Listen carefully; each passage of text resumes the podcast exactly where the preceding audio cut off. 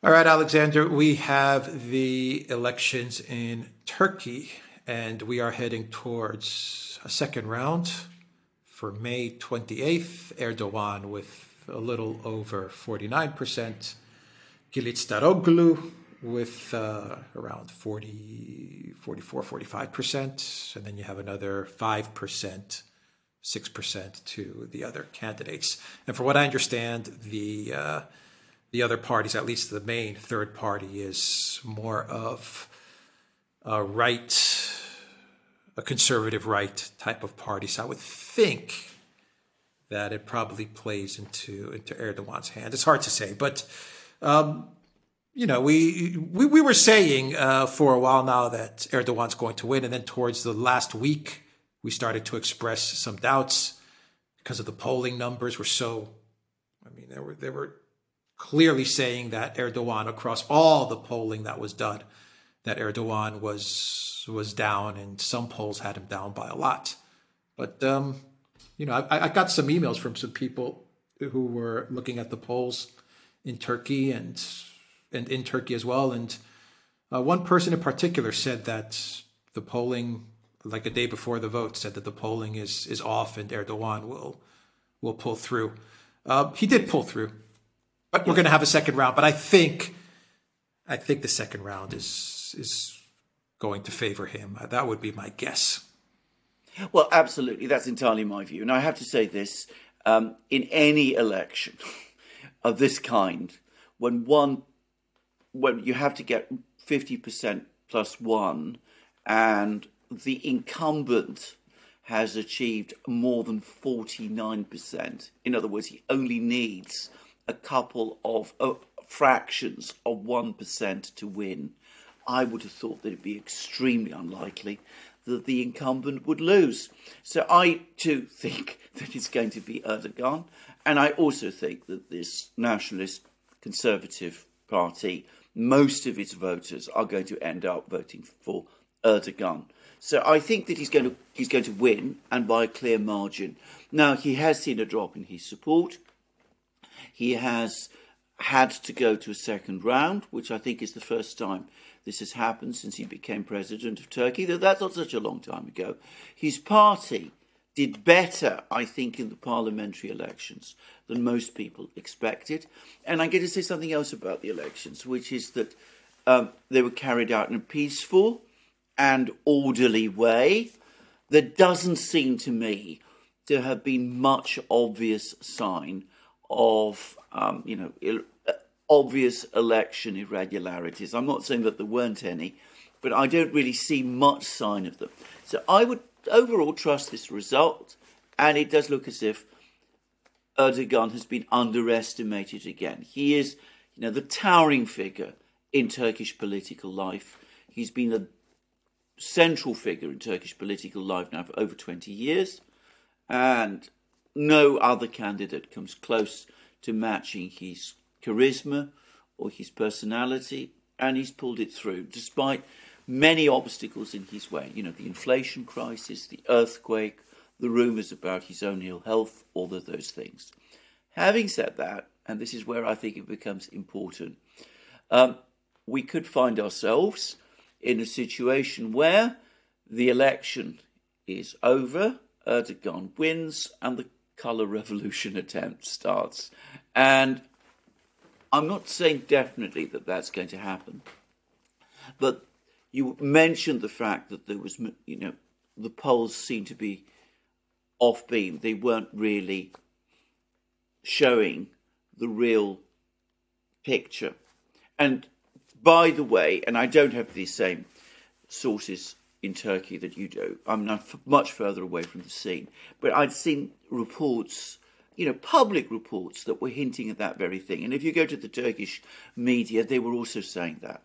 So, point is, if the opinion polls were being structured in order to get in a way that was intended to give the impression that the opposition candidate was going to win and that Erdogan was going to lose and by a big margin. I have to say this this is a consistent pattern in colour revolution attempts.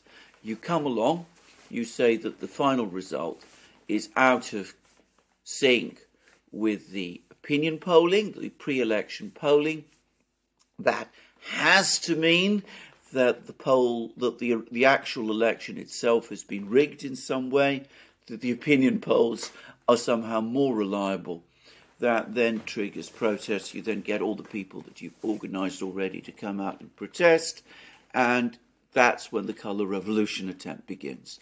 So, like yourself, I expect Erdogan to win on the 28th of May. I, I think it's very difficult to see how he can lose. But I don't think that will be the end of the story.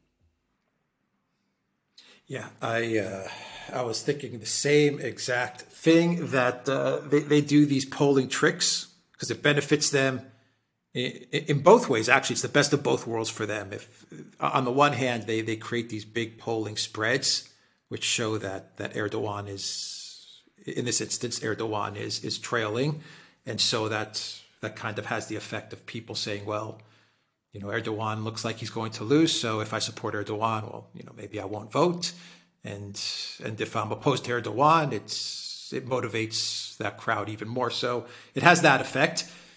And in the effect that Erdogan does uh, does come out ahead and goes against the the polling um, uh, projections, then they then they start the, the the color revolution and they say, well, the polls showed you know, Erdogan was down by six points. Well, how did he win? Well, he must have. He must have cheated. And so they get all of that going. But but I will say this. I think that uh, that Erdogan and his government were one step ahead of the Bolton, and I just throw the name of John Bolton because he has the Color Revolution, Turkey regime change think tank, but they were ahead of Bolton um, in this uh, in this instance because there were reports that the Turkish government was contacting social media, specifically Twitter, and they told uh, Twitter that you know they need to throttle down um, some of the activity that's taking place in Turkey during the elections, and I think they did it not not to meddle in the elections, like the actual voting or the promotion of candidates. I think they contacted Turkey, contacted Twitter because the Turkish officials understood that Twitter would be a main mechanism, a main tool that will be used by the color revolutionaries to, yeah. to get people out onto the streets. Absolutely, that's exactly. And so they wanted it, that type of chatter throttled down.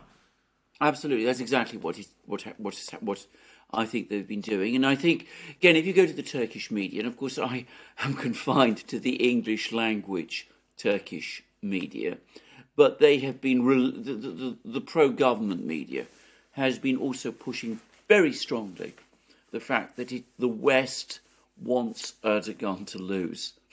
And of course, we had that disastrous cover in The Economist Erdogan must go. And this has been widely publicized by the government across Turkey. They're saying, you know, this is our election, outsiders are meddling, the opposition is really a puppet of the West. I suspect that's rallied quite a few people back, but it's also given a signal that if there is a colour revolution, the government will resist it. And I have to say this with colour revolutions, if the government is strong and determined, then no colour revolution can succeed. The only colour revolutions that succeed are those where the government itself is divided or weak. Yeah. Okay. So uh, if Erdogan wins on May 28th, what should we expect? Well, more of the same. I don't think he's going to change very much. Um, he has to do something to bring the economy back into balance because the fact that he's been pushed, put to a runoff, uh, shows that you know he has lost support. Um, the fact that he's polled over 49% on a high turnout. Nonetheless, also shows, by the way, how much support he still has in spite of economic problems that would have sunk most other conventional politicians. But he's got to start thinking about the economy. He's got to start pursuing a more rational economic policy. But anyway, that's a d- domestic thing. foreign policy, I think is going to be exactly the same. But probably an even stronger drift of Turkey away from the West towards the Eurasian powers, towards China and Russia. Because after what's happened in this election, Erdogan can be under no doubt anymore, if he ever was, that the West is out to get him. So, why would he want to remain connected to the West? He, he's going to, or so it seems to me, accelerate Turkey's drift away from the West. The West have said they've said that they're out to get him. I mean, absolutely, yeah. I mean, they've magazine been doing after it. magazine. They've been doing. They've been doing. Yeah, absolutely, they've been doing. But I mean, I think they came out perhaps a bit too obviously this time, well, they want him gone. and they want they him want gone. him gone. Yeah. Yeah. But, you know, on this issue, Turkish opinion is on his side. I mean, this is where Turkey has changed so fundamentally in my lifetime. Um, if you, you know, polling in Turkey, we're going to, we've got to be careful what we say here because, I said, the way it's mani- been manipulated. But it's been manipulated by pro Western people. The polling in Turkey shows growing hostility towards the US and the West amongst a significant majority of Turks now, and a desire to maintain good relations with Russia also amongst a significant majority of people in Turkey. That completely flips the position from what it used to be, by the way. You'd gone to Turkey in the you know the 1970s, 1980s, when I first engaged with the country. It was it, the absolute extreme other way. But now that's all changed. And if Erdogan moves away from the West even more, he's going with the flow of Turkish opinion. Yeah, I agree. Uh, final question: uh, Er- Erdogan does look frail. Yes, to he admit. Yes, I do. I agree with that. I mean, that's, and that's and that's another factor uh, which I think has dented his support. Actually, I mean, he's no longer the. I mean, he's been there a very long time, and the way he governs Turkey is exhausting. I mean, it's you know this theatrical performance that he does, these constant, complicated games of balance that he plays. I mean, they must be enormously stressful and exhausting for any person. And what he needs himself is not just for himself to slow down and to pursue more conventional foreign policies and economic policies. He has to start thinking about who's going to take over from him when he goes. And given that he's Erdogan, that might be a very difficult thing psychologically for him to do. He might not do it, in which case I'm afraid that he might also be setting the scene for a lawful lot of political turbulence to follow when he goes.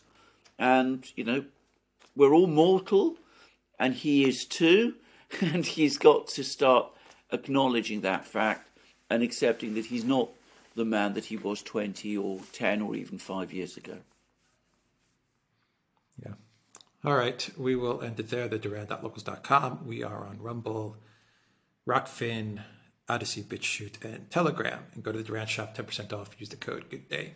Take care.